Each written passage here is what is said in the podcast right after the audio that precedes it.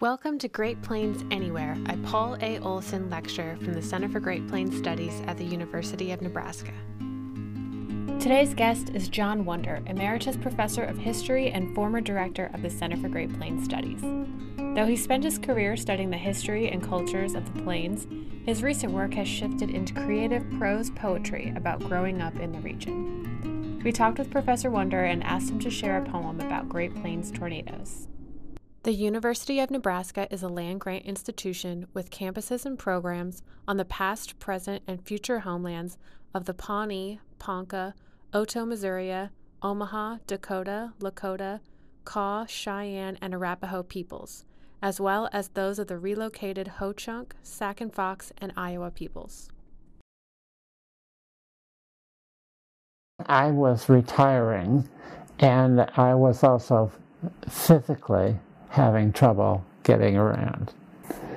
And uh, so I told my children this, and I have children not too far off age wise than your children.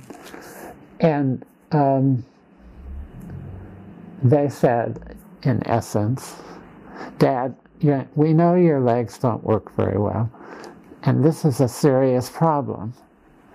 But you still have a brain, use it. Well, that kind of struck home. And so then I thought, well, how could I use my brain if I can't go to archives and I can't go to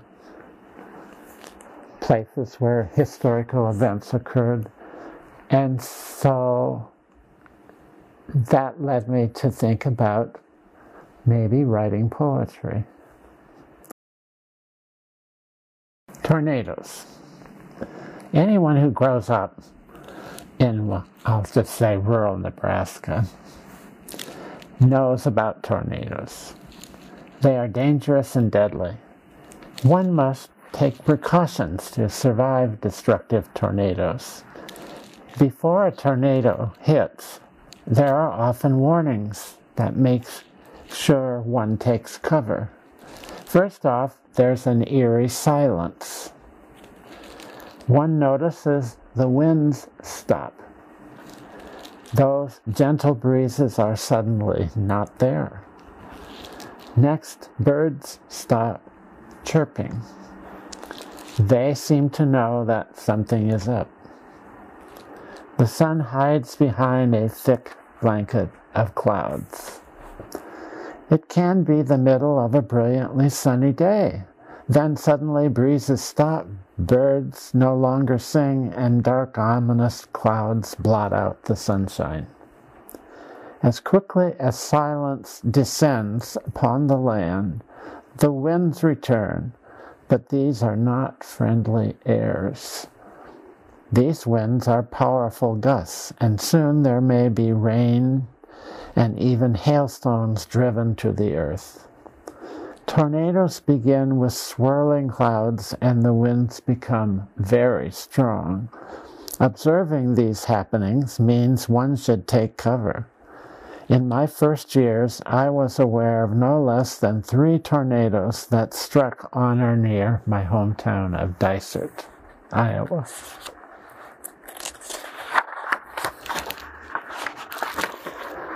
The first one came on a sunny afternoon. All of the traits so far documented occurred, and my mom insisted we go to the cellar southwest corner. That relocation proved terribly boring to a 12 year old boy. With no likelihood of a tornado, we went back upstairs, and at that point, our dining room and living room windows began to groan. The window panes were being both sucked outward and then pushed inward.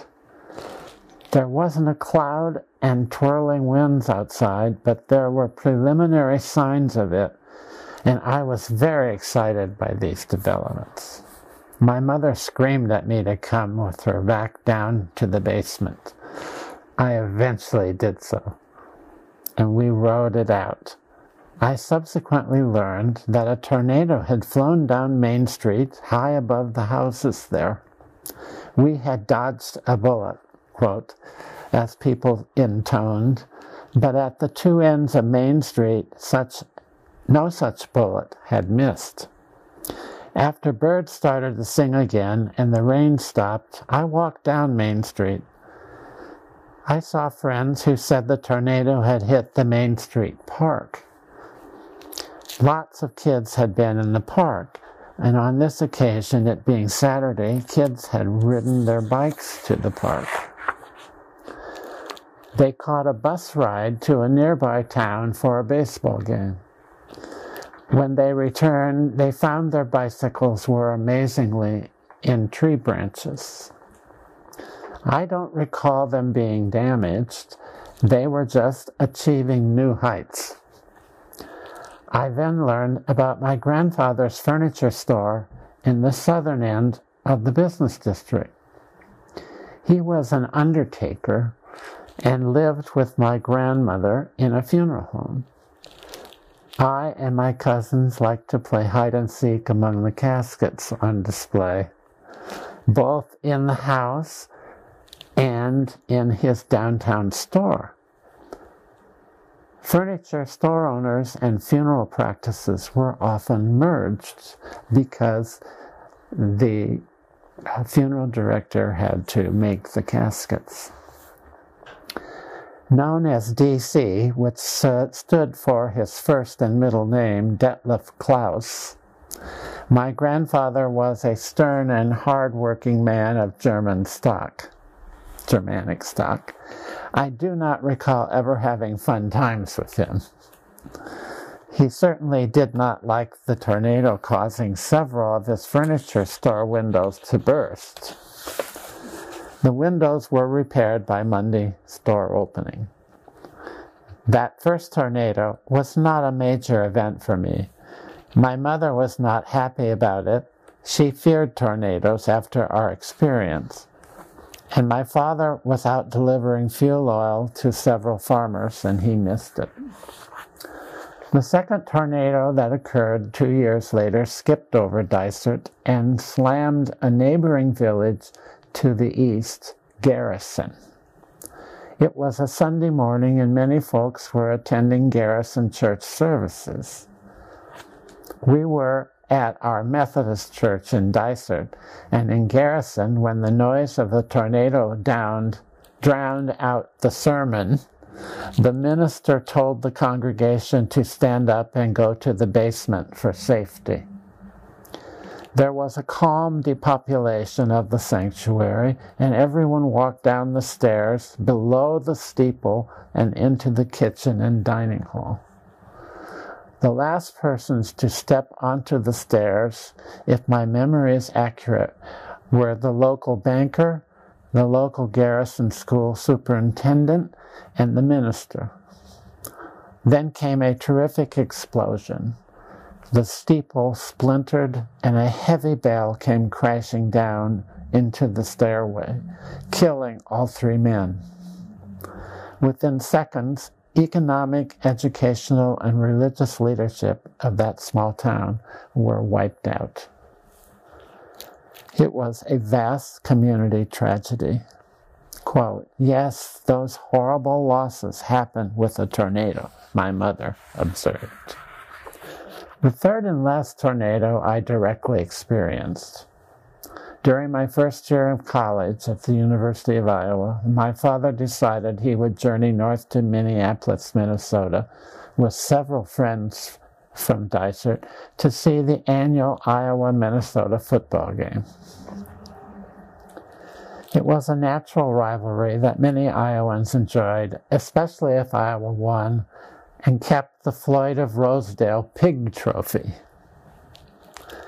Always thought it was a strange reason to play a football game. Given that my mother was paralyzed with MS, she needed someone to help take care of her, and so I had agreed to drive home on Saturday. The roadway to my house was easily driven from Iowa City to Belle Plaine and then straight up to Dysart. If all went well, it took a little over an hour. I left Iowa City and my dorm residence around 9:30 a.m. and I expected to arrive at home certainly by noon. As I was driving north on Highway 21, five miles south of Dysart, details here, I came over the rise of a hill, and there, right in front of my car, was a swirling tornado. There had been sunny weather in Iowa City, but I had driven into a rainstorm. and I was driving slowly, but the suddenness of the event prevented me from being able to stop or turn my car. My car was lifted into the air and slammed down into a, a ditch going the opposite direction. I had not been injured except for my pride and that I had split the seam of my pants. There was, of course, the matter of my car being totaled because of a bent frame. A kind, a kind farmer came upon my distress. The tornado had hopped on ahead and the sun had come back out. My car and my person were on display for the world to see. I needed to get to Dysart and check on my mother.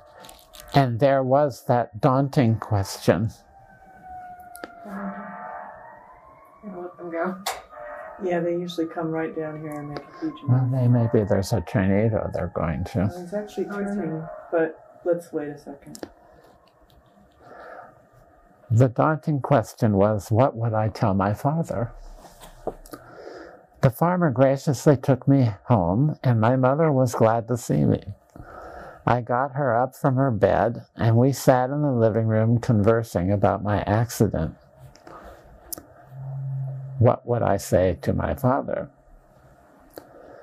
That day, I fixed our lunch and later dinner, and then I put my mother back to bed.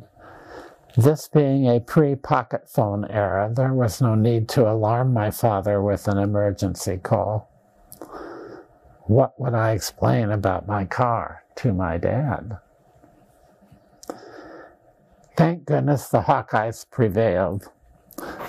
my father should be in a good mood when he got home that night, I intuited. Little did I know he would be in a very good mood.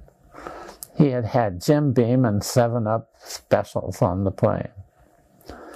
I was glad he rode with his friends after landing, and it was after 11 o'clock p.m. when he opened the kitchen door. I was waiting to see him and tell him about my car. Dad, on my way home, I ran into a tornado and totaled my car, including two tires. I confessed.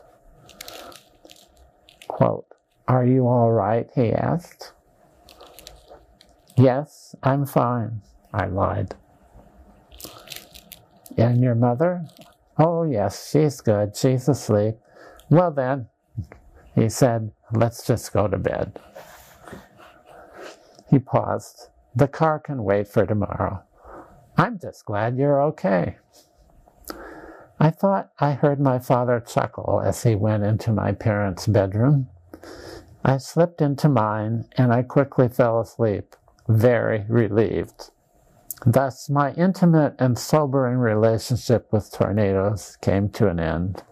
I haven't been in one since then, and I find avoiding them to be a good thing. Note, in July of 2021, yet another tornado struck Dysart. A huge black swirling cloud converged on the southwest corner of the community where my parents had lived. It did significant damage in Dysart to relatively new houses and trees. It then moved on to farms and more trees. At this time, a friend sent me a video of this tornado as I was revising my poem on tornadoes. The reason why I chose to write what I, is called prose poetry is because that's what I've written all my career is prose. And so some of my poems are a bit long winded because, after all, it is prose, but poetry. We'd like to thank John Wunder for speaking with us today. Find all of our short Great Plains talks and interviews as videos and podcasts at go.unl.edu slash gplectures.